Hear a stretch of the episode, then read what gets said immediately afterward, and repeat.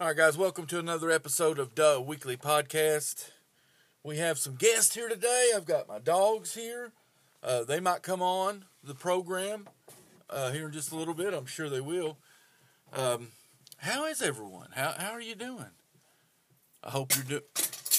See, look at there already. Already. Is everybody doing good? Sorry, excuse me. I'm glad. I'm glad.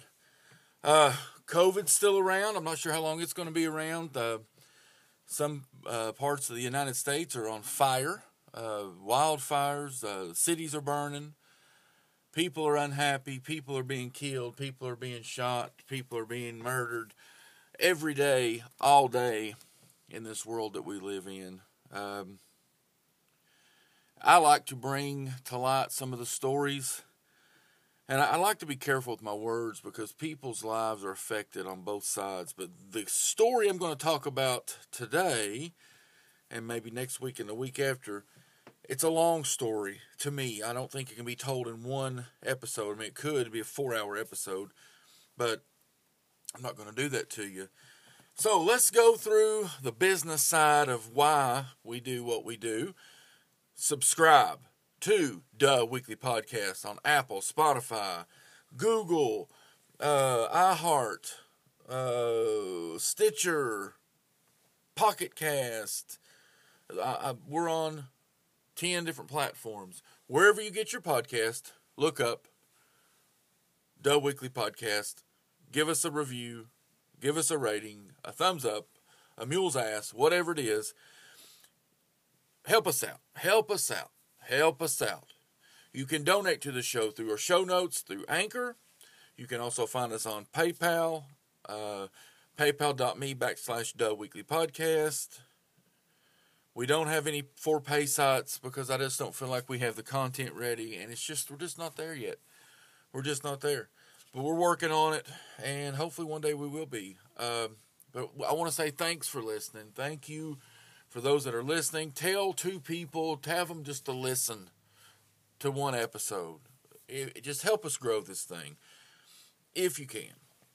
And I appreciate it. So, and also, too, I wrote a small children's book called Duh. Oh, shit, not duh. Hell, everything's duh in my head. The Great Hot Dog Caper, featuring Sergeant Steve Slaw of Cabbagetown it is a very, very short story. It is on Amazon for Kindle, an ebook only. It is $2.99. Please go to Amazon as one way you can also help us and buy our short story called The Great Hot Dog Caper with Sergeant Slaw. And that is written by me, Jeremy Pale. So today's case, I'm going to talk about and now I want to give props where props is due, the ones that do the legwork and go out there and really get this information. Mr. Ethan Brown, the author of Murder in the Bayou, is going to be where the majority of our information is coming from. So thank you, Mr. Ethan Brown. This is an amazing book. I have read it twice, and I'm working on reading it a third time. This case, Murder in the Bayou, speaks of the Jeff the Jefferson Davis Eight, and it's the case is called you know who killed the women known as the Jeff Davis Eight. Now, for a small town like or a small area like the Jefferson Davis Parish, it's under ten thousand people, and they have a murder solve rate of seven percent, where the national average is sixty four. So what's going on in that little area, that little town? I could go and do this podcast a few different ways, but I want to. There's so many different characters, and I don't mean characters like crazy motherfuckers or MF or excuse my language, but just figures. I want to go over the figures, and that way you'll know the names, you'll know who they are, you'll know where they fall in with this story, and maybe you can understand it because it is a very complex story. So, the Jefferson Davis eight. Who killed the Jefferson Davis eight women? So, our first, I want to just go through these victims and I want to go through these figures. These are key figures that are going to be talked about in this story. These figures are from the book murder in the bayou. We've got the first victim, Loretta Chasson, aka Loretta Chasson Lewis. She is the Jefferson Davis 8 victim number one, and she was slain in May of 2005. We have Ernestine Patterson. She is Jefferson Davis 8 victim number two, slain in June of 2005. We've got Kristen Lopez, aka Kristen Gary Lopez. She was the victim number three. She was slain in early March of 2007. Now, she is the cousin of Jefferson Davis 8 victim number six, Brittany Gary. Next, we have Whitney Dubose, Jefferson Davis 8 victim number four, slain in May of 2007. We've got Lacona Muggy Brown, she is Jefferson Davis 8 victim number 5, slain in May of 2008.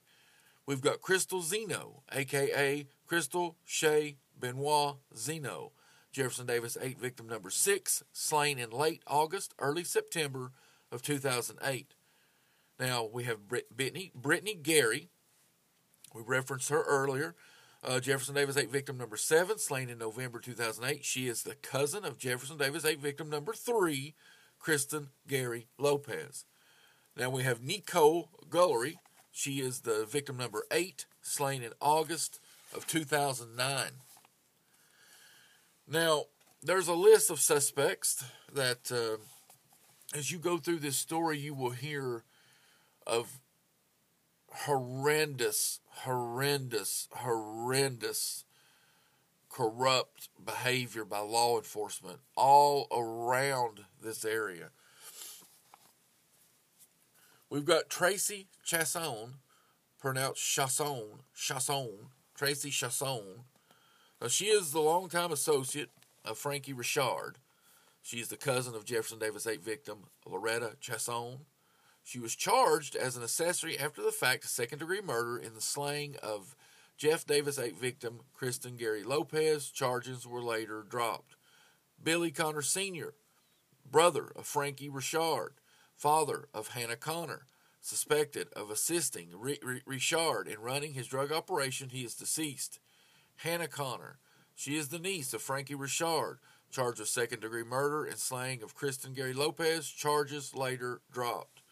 Kenneth Patrick Drake, 44 year old man from Welch, Louisiana, who attacked Jefferson Davis 8 victim Crystal Benoit Zeno with a metal pipe in late summer of 2008, just before she was murdered. He is deceased.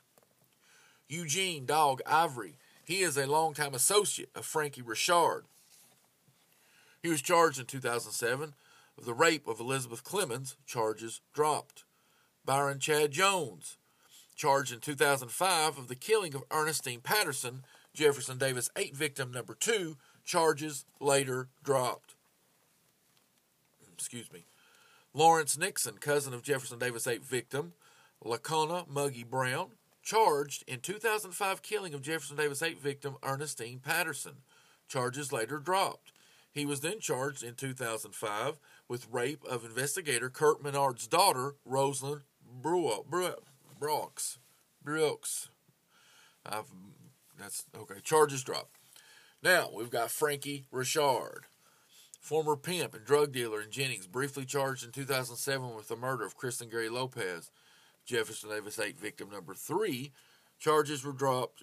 Uh, he was charged along with Eugene Dog Ivory in, in 2007 of the rape of Elizabeth Clemens. Charges later dropped.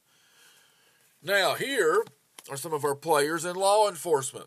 These are some sketchy MFers, man. I'm telling you. Holy shit. Danny Barry. He's the former deputy with the Jefferson Par- Davis Parish Sheriff's Office. And he was a frequent client of all of the Jefferson Davis 8 uh, girls, and he died in 2010. We have Dallas Cormier, uh, the Jefferson Davis Parish Sheriff from 80 until 92. He had 12 years. He was finally indicted by the feds for using public funds for private purchases. He pled guilty to one count of obstruction of justice. Ramby Cormier. This gentleman was a detective with the Jefferson Davis Parish, served as the Jefferson Davis Parish, uh, I'm sorry, with the Jeff Davis 8 Task Force, also former detective with the Calcasieu Parish Sheriff's Office. Now we have Donald Lucky Delouche. This fool was in some crazy shit. He was a former investigator with the VCTF, the Violent Crimes Task Force, and Cal- Calcasieu Parish during the 90s. He's also the police chief of the Jennings Police Department from late 1990 to early 2000s because this also this case was called the Jefferson Davis Eight, but it was also the Jennings Eight. Uh, that's J E N N I N G S. We have Ricky Edwards. He is the, sheriff in the Jefferson Davis Parish from 92 to 2012. We have Mr. Warren Gary. He is the former chief investigator and chief of detectives of the Jefferson Davis, Davis Parish Sheriff's Office in 2007. Purchased a truck from a female inmate that had allegedly been used to transport the body of Jefferson Davis 8 victim Kristen Gary Lopez. I'm just hoping that this can help you understand this story a little bit better. This story is insane to me. It is insane. We have Terry Guillory. Now, this is the former warden of the Jeff Davis Parish Jail, also formerly with the Jennings Police Department. Currently, he's with the Lake Arthur, Louisiana Police Department. Mark Ivory, jailer under former Jefferson Davis Parish Warden Terry Guillory. He was also a defendant in a 2007 federal civil rights lawsuit for alleged sexual assault of a female inmate, Lisa Allen. Committed suicide in the fall of 2007. We got Phil Carham. He's an officer with the Jennings Police Department. In February 2000, he killed fellow officer Kenneth Guidry and his wife Christine during an ensuing standoff. He also killed Officer Bert LeBlanc. He is deceased. Wayne McElveen. You'll hear his name quite a bit because his son was in a lot of trouble. For, well, he didn't get any trouble. Former sheriff of Calcasieu Parish, son Richard McElveen, was implicated but never charged in two murder cases in the Calicos, Calcasieu, whatever, Calcasieu Parish during the 90s. Raymond Mott, former detective with both Jennings Police Department and Lake Arthur Police Department, claims that he was instructed by Terry Guillory not to arrest drug dealers in town, terminated by Lake Arthur PD after a photo emerged of him at a KKK rally. Ivory Woods is Jefferson Davis Davis Parish Sheriff since 2012. Now we've got a couple other victims, uh, a couple of key figures, five or six more. This is Rosaland Breau. She is the daughter of private investigator Kurt Menard, who is investigating uh, Jeff Davis 8 case. In 05, she was allegedly lured to the home in South Jennings by uh, victim uh, Lacona Muggy Brown and raped by a group of men, including Lawrence Nixon, Brown's cousin, who was briefly charged in the murder of Ernestine Patterson. Harvey Lee Bird Dog Burley, prescription pill dealer, his home 610 Gallup Street in Jennings. You'll hear that address a lot. They believe that was the catalyst. This raid was the catalyst of some of the reasons of these murders. Gallup Street in Jennings was raided by law enforcement April of 05. Leonard Crochet killed during the raid. Associate of Jefferson Davis 8 victim Whitney DuBose's brother, Mike, stabbed to death in Jennings in the summer of 2007. His murder remains unsolved. So, right out of the gate, we've got the brother of Whitney DuBose, Mike, who is a key feature in the drug trade in Jennings and Jefferson Davis, is stabbed. His murderers remain unsolved. We've got Sheila Cormier, informant beaten to death in Jennings in 98. Her murder remains unsolved. Another one. Leonard Crochet, killed by law enforcement April 20th, 05 at the drug raid at 16 Gallup Street. The murder was witnessed by Kristen Gary Lopez. David Bowleg de Soto, de Soto, former boyfriend of Jefferson Davis 8 victim Brittany Gary and Nicole Guillory. His murder in July of 2011 remains unsolved. Another murder. One half uh, okay, Eric Ellender is one half of the Calcasieu Parish couple murdered in 91. You'll hear this story. Pam Ellender is the other half of that couple. Lacey Fontenot uh, was a 27 year old woman found in Lake Arthur, Louisiana, dead by drowning from hypothermia in a ditch uh, uh on January 31st, 2014. dated Alvin Bootsy Lewis, former boyfriend of Whitney DuBois, and father of a child with DuBois. Associate of longtime Frankie Richard, cohort Eugene Dog Ivory. Stephen Gunter, uh, Lake Arthur, Louisiana. Man shot to death by Terry Guillory of the Jefferson Parish uh, Davis Parish Sheriff's Office in June of 07. Murder after murder after murder. Christopher Prudhomme, uh, he was a suspect in the 91 killing of Eric and Pam Ellender. He was found dead in Calcasieu Parish jail weeks later, alleged by suicide. You'll learn too that he was found in the part of the jail that you could only get access to if you had a key to it. Uh, whistleblowers were Jesse Ewing, former detective with the Jennings Police. Um, and you've got Nina Ravy was a nurse under the Jefferson Davis Parish Warden Terry Guillory. They filed complaints against her, got her in trouble. Uh, you've got Roxanne. Mama Alexander was a friend to all of the girls, the victims. Mike Dubose was the brother of Whitney Dubose, Uh, was known to help traffic drugs for some of the law enforcement. Jared Sobel, uh, informant for Jennings Police Department, whose tips led to the 2005 raid on 610 Gallup Street, the home of Harvey Bird Dog. Uh, Leonard Crochet was killed during that raid.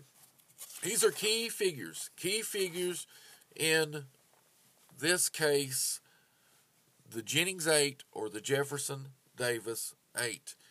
It is much more than 8. There is upwards of 19 murders, in my opinion, that are all connected in this because of who knew what, who knew when. It's not a serial killer other than it's serial murder. It is an area controlled by certain a certain few people will say let's just give you the evidence and then you can make an assessment of what you think with what we what we tell you first body in may of 05 jerry jackson is fishing he sees a body floating he thinks it's a mannequin there were some mannequins stolen uh, he gets a closer look, notices there's flies around it. He knows that there is no mannequin that attracts flies, so he calls 911. And about five minutes later, a dozen deputies and detectives arrive. You know, of course, Jackson got the hell out of there. I wouldn't blame him. Uh, anybody that's lived in that area long for any period of time knows how corrupt the police department are. And, and, this is proof. There is proof to this. This is not speculation. Um, but what was odd about that day is a. F- I'm sorry. I'm sorry. They pull the body out, and it's identified as 28 year old Loretta Lynn Lewis Chasson, a Jennings sex worker. Now, further down where they found the body, a woman named Barban DeShoto, DeShoto, I can't pronounce some of these names, I'm sorry. Des Hotel, Des Hotel, we'll just say Des Hotel because that's what it looks like. A longtime friend of the victim. Of course, she's watching the news and, and she starts to think because earlier that morning, before the body was found, Terry Guillory, this is the warden who runs the jail, a deputy from the Jefferson Davis Parish Sheriff's Office who had a thick, stocky build, a shaved head, a scruffy goatee, had arrived at her home on West Division Street in South Jennings to question her about Loretta's whereabouts. Where's Loretta? He's wanting to know. When was the last time you seen her? You know, she's like, after my son's birthday, what's wrong? You know, she's wanting to know. And Guillory's tone grew more serious. We think she's missing. Then he turned around and left. Of course, she's confused. She's panicked. She gets a hold of Loretta's brother, Nick. Uh, they'd seen the, the body being discovered on TV. And so they go down there.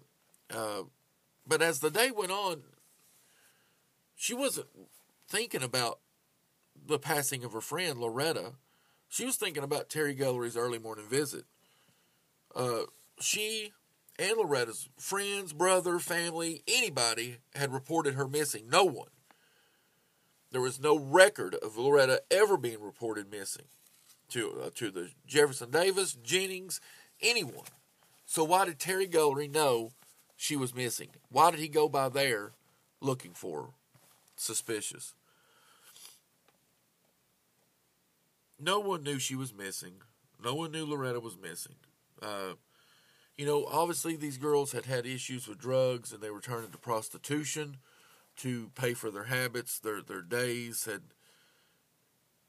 just become long, miserable existence. It's just a long, miserable existence of a day. It's terrible. She gets in trouble for writing some bad checks. Um, she states that the checks were, uh, she was allowed to write these checks, so she performed sex acts for this gentleman. But nonetheless, you know, she insisted that the, the owner of the checkbook give her give her the money for sex all the time. Anyway, she was charged with theft and forgery, uh, thanks to an outstanding cocaine possession charge. Uh, she'd face three years in prison. Now, in April of 2005, her lawyer had pleaded for leniency to get her out, uh, to get her into a drug treatment program. It did not. It did work, and she did get leniency. She got out, but she never. There was no record of her ever, ever going to the drug treatment facility. You know, her husband. She'd never been able to get divorced. Um, he was really upset because he had seen her just a few days before. Uh, he gave her a few dollars to buy some chicken. Um, but he, he was never questioned. He's like, after Loretta died, he quote, I was never questioned. You know, the spouse is supposed to be questioned. What what was in evidence that ruled me out as a suspect? He said. Which Barb Ann DeSoto, uh, her friend kept circling back to Terry Guillory's visit, and it just felt like a linchpin to her. It felt like a good, it just felt like something was missing. You know, he had somehow Guillory had somehow known that Loretta was missing before anybody else, uh, and of course, anybody that knew anything in that area knew that Terry Guillory was acquainted with Loretta long before her murder. Now, back when Loretta was in jail, her cellmate from the Jefferson Davis Parish Jail um,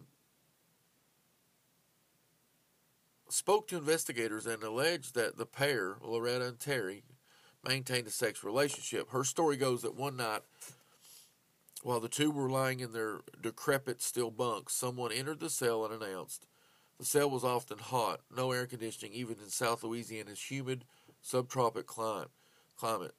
Scared, uh, scared, the cellmate uh, pretended to be asleep Short time later, she heard the sound of heavy breathing coming from the bunk, which was directly beneath her. When the cellmate peered over the side of her bunk, she saw Deputy Guillory, Terry Guillory, and Loretta's legs were spread out in the air.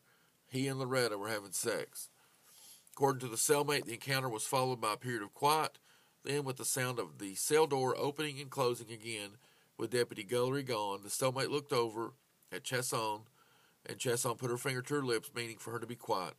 But Loretta Chasson was wasn't secret wasn't secretive about the illicit relationship. She admitted to having sex with the deputy all the time, even when she was not incarcerated. At the time, Loretta was also engaging in sex work, sex work and partying with the parish's roughest street players. On the morning of May the 17th, 2005, the day she was murdered, excuse me, Loretta was seen clambering into a vehicle at the Phillips 66 gas station with a much feared South Jennings pimp and drug dealer named Frankie Richard. Make no mistake, ladies and gentlemen, Frankie Richard is a bad mother. He may be getting up in his age, and he the last few videos that I've seen of him, he, he looks it's catching up with him. But I'm going to tell you right now, Frankie Richard is no one to be fooled with. Don't even don't even be fooled there. I'm telling you, that's a mean dude. Or later that day, she snorted cocaine at the Bordeaux Inn, a uh, now shuttered motel and bar on Highway LA 26 in Jennings, just, just off 64 on the I 10, with a thug named Jermaine Stymie Washington, two fellow sex workers, and later Jefferson Davis 8 victim Muggy Brown and Nicole Guillory. So these all intertwine, link back together. It is odd. Well, it's not odd. It's just there's something to it. There's there's a piece we're missing. Um, some people believe that that Stymie, Jermaine Stymie Washington, suffocated Loretta, and Muggsy and Nicole watched helplessly. Now, this theory fits with the coroner's report. Murder by suffocation leaves no discernible wounds or marks And the coroner later noted that no evidence of significant injury. The manner of Loretta's death was left undetermined. The toxicology screen was more uh, definitive. Loretta had uh, antidepressant Zoloft and Celexa, as well as cocaine in her system. Her blood alcohol level was measured at 0.16, defined as sloppy drunk. Between 2005 2009, the bodies of seven more female sex workers would be discovered in and around the outskirts of Jennings and nearby Acadia Parish. In dirt roads, swamps, canals, as well as along a highway. Like Loretta, the other victims' bodies were often too decomposed to determine the cause of death. It's a staggering body count for a town of approximately 10,000 residents, Jennings a place that lies in the heart of Cajun country, a town once named the Boudin, Boudin capital of the universe for the un for the un well for the Boudin. You like Boudin? According to this, Boudin is Cajun sausage packed with herbs, spices, and rice. This is Murder in the Bayou by Ethan Brown. I'm not into. I'm, I do not think I'd like Boudin. That's just me. I'm sure it's good. But anyway, we're talking about an area of 10,000 people, and we've got these just, man, it was hit so hard with poverty. I think they said the average 50% of all adults, adult males in that area didn't work. You know, you had the lake, the oil boom, and then it was gone. You just, you just, just a terrible place to be at certain times. It was just they were always forgotten about the poor people in Louisiana. And it goes through his book, and Murder in Bayou goes through the Cajun and the Spanish acquisition, and then the French uh, owning Louisiana, then the purchase of the United States, and it goes through their. Basically, they were they were just mistreated at all all at every turn, basically. But getting back to the victims, they found Loretta, first victim. You know, victims Ernestine Marie Daniels Patterson, she was 30. The victim, Kristen Gary Lopez, 21. Then Whitney DuBose, 26. Lakona Muggy Brown, 23. Crystal Shea Benoit Zeno, 24. Brittany and Gary, 17. Nico Guillory, 26. These women are collectively known as the Jeff Davis Eight all raised in Jefferson Davis Parish. Each of the victims were deeply mired in poverty, mental illness, and drug addiction. Afflictions so prevalent in this area. God Almighty, my heart goes out to these people. That drugs account for 80 to 85% of all their cases. This is the DA, Michael Cassidy, at the time you would think, and he's they have no they have no inpatient treatments there. The drugs are plentiful, but the help is not. That's a great combination. It's a great area too for drug dealers because you're uh, right there at I ten connects to Houston up to New Orleans, and that is a route favored by marijuana and cocaine traffickers. Then the prescription pill problem comes up. And that's not so much about trafficking and smuggling as it is shit's going on right in your hometown. Right in your hometown. You hear this? There's a doctor or somebody peddling pills in your hometown. It's a problem everywhere, I assure you. Um, you know, in life and even in death, like Ethan Brown says the many threads that link the Jefferson Davis women in life, which was sex work and in death, the elevated levels of cocaine and antidepressants, and possible death by asphyxia, you know, it led local law enforcement to investigate the Jeff Davis Eight as a serial killer. But they believe that it's more of a serial killings as a serial killer. A couple other things to, to know from this area is uh, you know they start they, they they get a task force together. They they get this website. They get all this stuff. But you go to the website right now it's no longer functionable which i don't understand that. You got sheriff edwards he's all over the place with things that he's saying but as we dig in and as we dig in we'll see that there's so many avenues or so many different things that, that happened, I think, to cause this. You had police officers that were so corrupt that were allowing certain people doing certain things that just the mere thought of word getting out, I think, caused people to put these young women in the ground along with nine others. Because that's not the only ones. It says with nine other unsolved murders in the area since Loretta's body was discovered in 2005, Jefferson Davis Parish has one of the lowest homicide clearance rate in the country, less than 7% compared to a national clearance rate of 64%. That is in the book of Murder in the Bayou, Ethan Brown. That's terrible. So we've got 17 murders altogether. 17 murders. Which we talked about the Long Island serial killer case. That's another one somewhat similar. All but one of the victims, Ernestine, were associated with the same fixture of the Jennings drug underworld 61 year old pimp and drug dealer Frankie Richard. Frankie Richard. You know, we talk at most most serial killings are solo, not a group. Some are. Serial murder is it is very unusual, but multiple suspects in the Jefferson Davis 8 case do suggest serial murder. Uh, like I said, in 2006, two men, Byron Chad Jones and Lawrence Nixon, this is a cousin of the fifth, fifth victim, Muggy, were charged with second degree murder and the slaying of Ernestine Patterson. Now, of course, that case eventually collapsed. In 2007, Frankie Richard himself was briefly charged in the killing of one of the victims, Kristen Gary Lopez. But those charges were dropped after witness provided conflicting statements and a key piece of physical evidence was mishandled. He remains free and is often perched on his porch at the family home in South Jennings. Uh, Jennings, uh, the street hustlers, drug dealers, pimps, all this with connections to Frankie, were suspected in the deaths of some of the other women. We see a pattern more in keeping with serial murder than a lone serial killer. Um, and like we said before, they feel that a lot of these women were killed for for knowing too much. You know, and there's witnesses that they've they've talked to witnesses in this case, and we'll get through all that.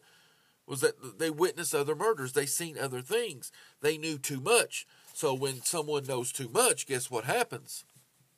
They kill you.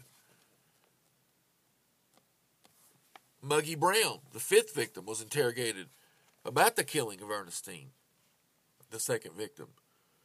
And Muggy had also claimed to have spotted the body of Loretta, the first victim, floating in the canal before Jerry Jackson found her when he was fishing. Says uh, Lacona Brown were walking across the bridge. They found Loretta's body. Uh, Detectives also interrogated Kristen Gary Lopez, the third victim, about Loretta. She knew what was going on. Melissa Daigle, that's Kristen's mother, said that they were that she was scared. Uh, that she thinks that she knew something about who was responsible for the murders and was too scared to say. The fact that, that these women were questioned in high profile homicides and they were turning up dead all over Jefferson Davis Parish, should have immediately raised the red flags, but it didn't. At least not with law enforcement.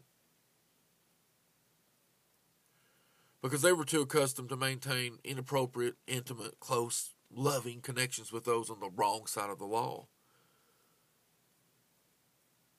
But one thing is for sure all eight of these Jefferson Davis eight victims snitched for local law enforcement about the Jennings drug trade.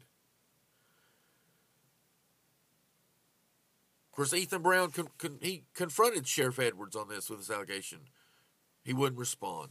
He he now Edwards come in. Uh, I told you this earlier when he come in, uh, ninety two to two thousand twelve. So he had a long little stint in there. As we go through this case, we will see different connections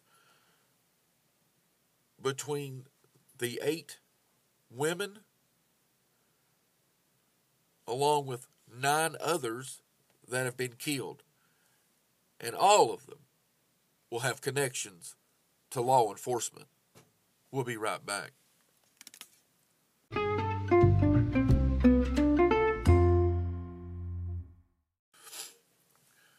This case is so complex, it makes me want to beat my face up against this wall I'm sitting at. I feel like every time I'm trying to tell you something, it just doesn't make any sense. And it's like it's confusing, and there's so much to it, and it just it makes me want to punch myself right now. So I'm going to punch myself, and then I'm going to continue. So let me just break it down like this. This is too much to try to put it's just too much. It's too much. Let's go over just the timeline. Okay, I've given you the players, the names, the important names that are involved in this case.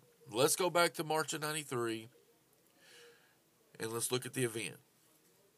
This is when the former Jefferson Davis Parish Sheriff Dallas Cormier pleads to one count of obstruction of justice. Okay, this fool's out, gone.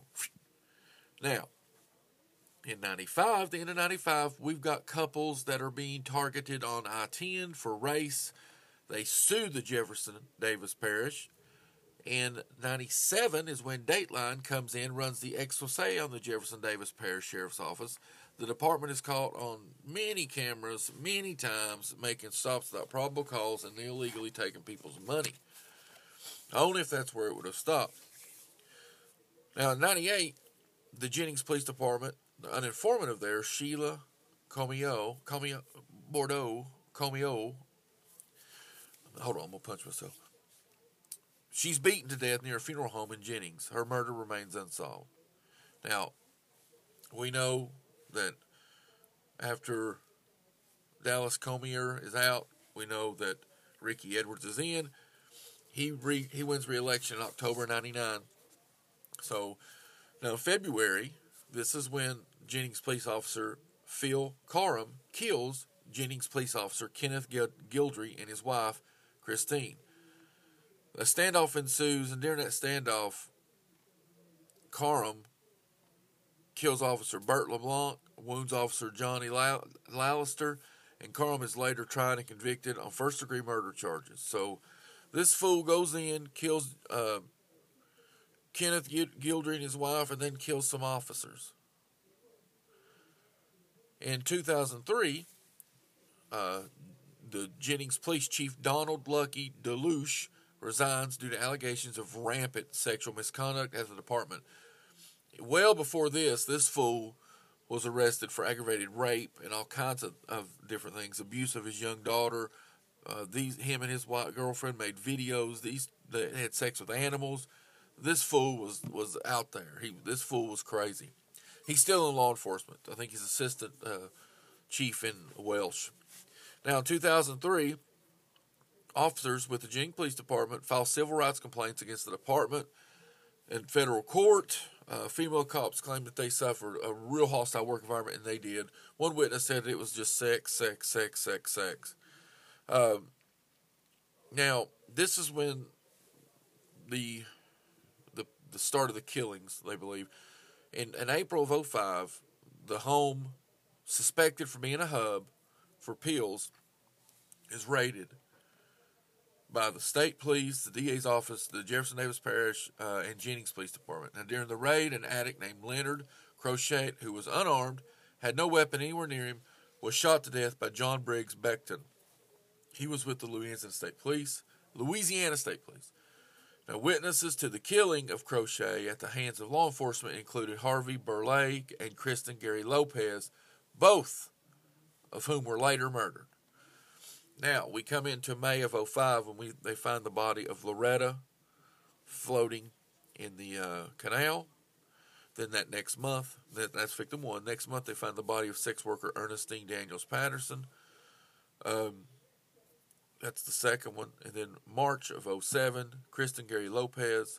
She was actually witness to the 2005 crochet killing by law enforcement, found floating in a canal outside Jennings. Uh, Kristen was also questioned by the cops in the 05 murder of Loretta and was a witness in that case. Now we go to March of 2007, the same month, later on in that month, Warren Gary is the Jefferson Davis uh, chief investigator. This fool, uh, he buys a, a truck from a female inmate, and this truck was suspected of being used to transport the body of Kristen Gary Lopez by suspects at the time, Frankie Richard and Tracy Chesson. They sold the truck for eight thousand seven hundred forty-eight dollars and ninety cents. That's a weird number. The fuck's that one? Man. And then that next month, Warren Gary sells the truck for fifteen thousand five hundred dollars. Just something shady about all that. Now, in May of 07, the body of uh, Whitney DuBose is found. Uh, now, her connection, they think, is Alvin Lewis is her boyfriend. He witnessed the 05 Leonard Crochet killing by law enforcement. Of course, Whitney was in that same small circle, you know. Now, in June of 07, Stephen Gunter, he's from Lake Arthur, Louisiana. He was he shot to death. He was shot to death by the uh, warden Terry Guillory during a domestic dispute. Guillory claims that Gunter was armed and pointing a weapon at him. Uh, of course, the autopsy says otherwise, but of course, nothing ever comes of it. Never is. Now, in 07, uh, July, Harvey Burleigh, he is a direct witness to the 05 Leonard Crochet killing. Of course, he's stabbed to death in Jennings. Uh, now, people have said that days and months before his death, he said he had was pursuing leads on, on the murdered women, and he had some evidence. Now, in 07, October of 07, there's a prisoner. Her name's Lisa Allen. She files a civil rights lawsuit, and she claims that a jailer, Mark Ivory, sexually abused her in the jail. So, Ivory commits suicide on that same day that Allen passes a polygraph. Jesus. Lord help Jennings, the Jefferson Davis Parish. Now, in December of 07, they get statements from female inmates uh, about Warren Gary, who had purchased the truck suspected, you know, being used to transport the body of Kristen Lopez. Uh, they're saying that he worked hand in hand with Frankie Richard and got that Frankie Richard got um, Warren Gary to destroy physical evidence from the truck. Now they start to find they find another body, and this is in May of 08, and it's uh, of Lacona Muggy Brown. Now she's found on a dirt road outside of Jennings. Now she witnessed the 05 murder of Ernestine, her cousin, Lawrence Nixon, was suspected of, of aiding Byron Chad Jones in Patterson's killing, and they, they the charges were dropped.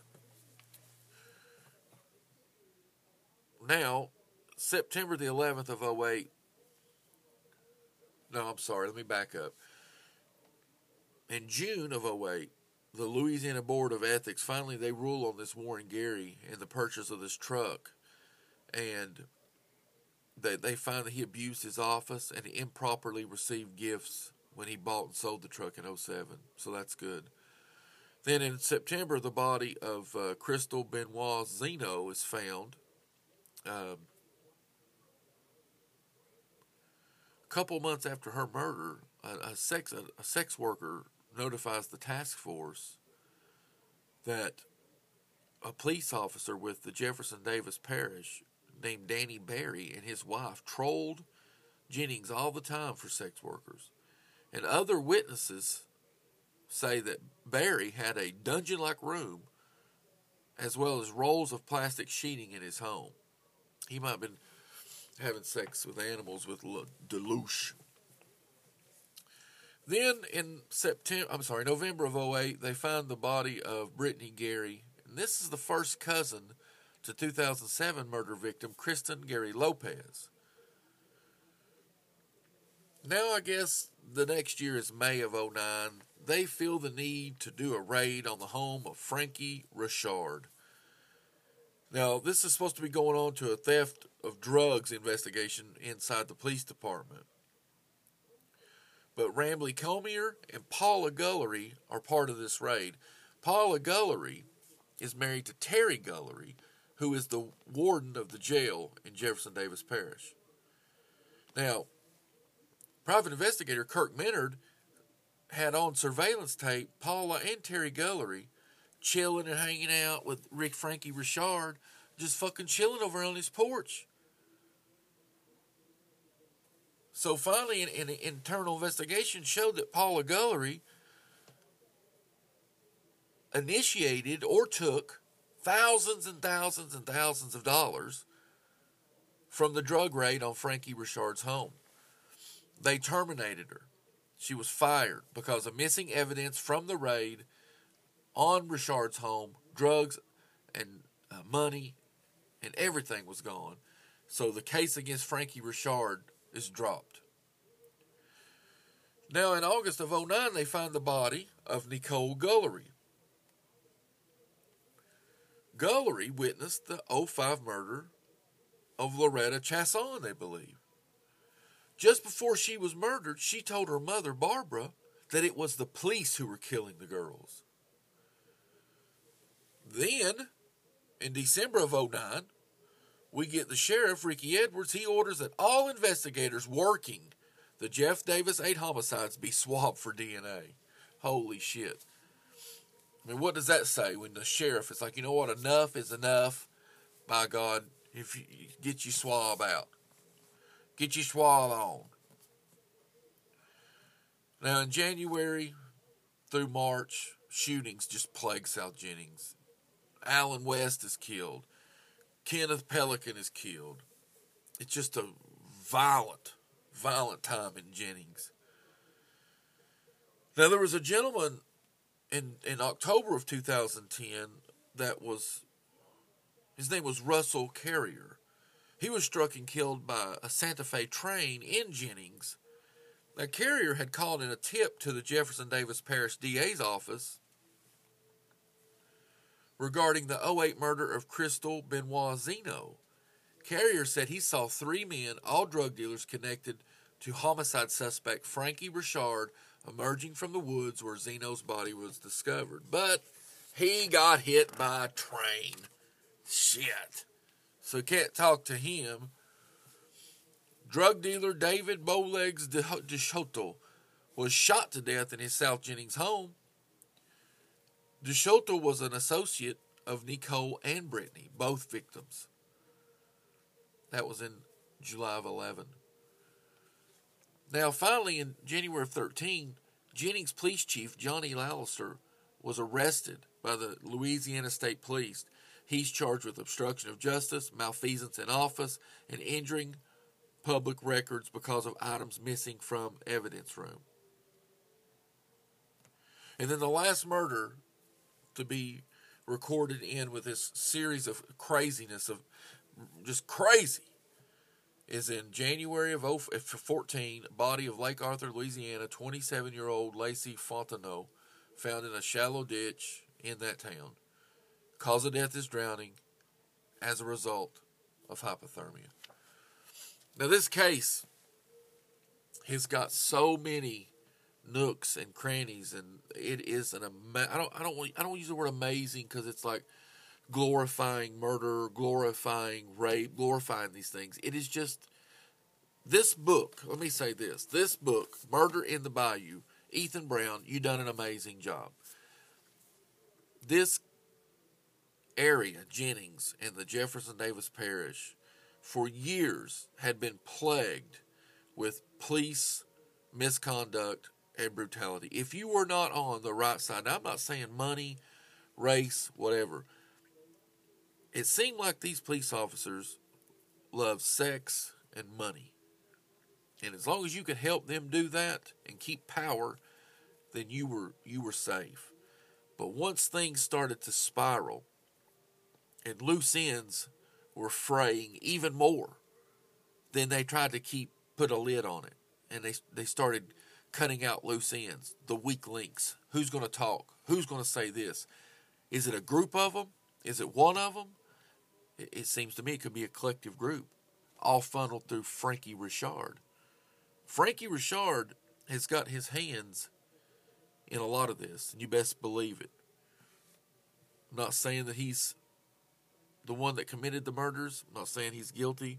I'm not saying he's innocent. But I'm saying his name comes up an awful lot. And you know, as long as he, he's lived there all of his life, he's got connections to the underworld. He's got connections to law enforcement. Now, not only that, come to find out, the hotel that they operate out of is owned by a state representative, a, a, a member of government, very powerful man. This case, look it up. Read the book Murder in the Bayou by Ethan Brown. I wish there was more, and we can dive into these cases more. We can go chapter by chapter by chapter and give you a feel. And maybe we'll do that in the future. I'm hoping to maybe get an interview with someone, and if I can, I'll do another episode and go into a little more in depth in some of it next week. But read that book, Google this case. There is a lot to learn here. There is a lot going on in Jennings, Louisiana. There is a lot going on. And uh, maybe we can do another one. Maybe we can do another episode. I mean, I'm just saying, truthfully, it would take 10 episodes at least to cover it the way it needs to be covered. But I think this gives you the names of the important players on both sides, and it gives you a timeline of what happened. I hope it helps. I hope it, it wants you to learn. You it causes you to want to learn more. And our hearts go out to these victims, and our hearts go out to the people of the south side of Jennings, and our hearts are, are and prayers are with you. And I know what it feels like to be less than, but you're not less than. We're telling your story. We hope that people have resolution. I don't use the word closure, it's never closed. Losing a loved one is a terrible thing. We hope we can bring help you bring answers. Share this podcast. If I can get an interview with someone, I'm not going to tell you now, but I'm going to ask and see what they say. So thanks for listening. Google Murder in the Bayou. Google the Jennings 8. Google uh, Jeff Davis 8. Look at this case. Learn about this case. But I hope I've given you the backbone that you can start with and some information. Thanks. This is the Weekly Podcast.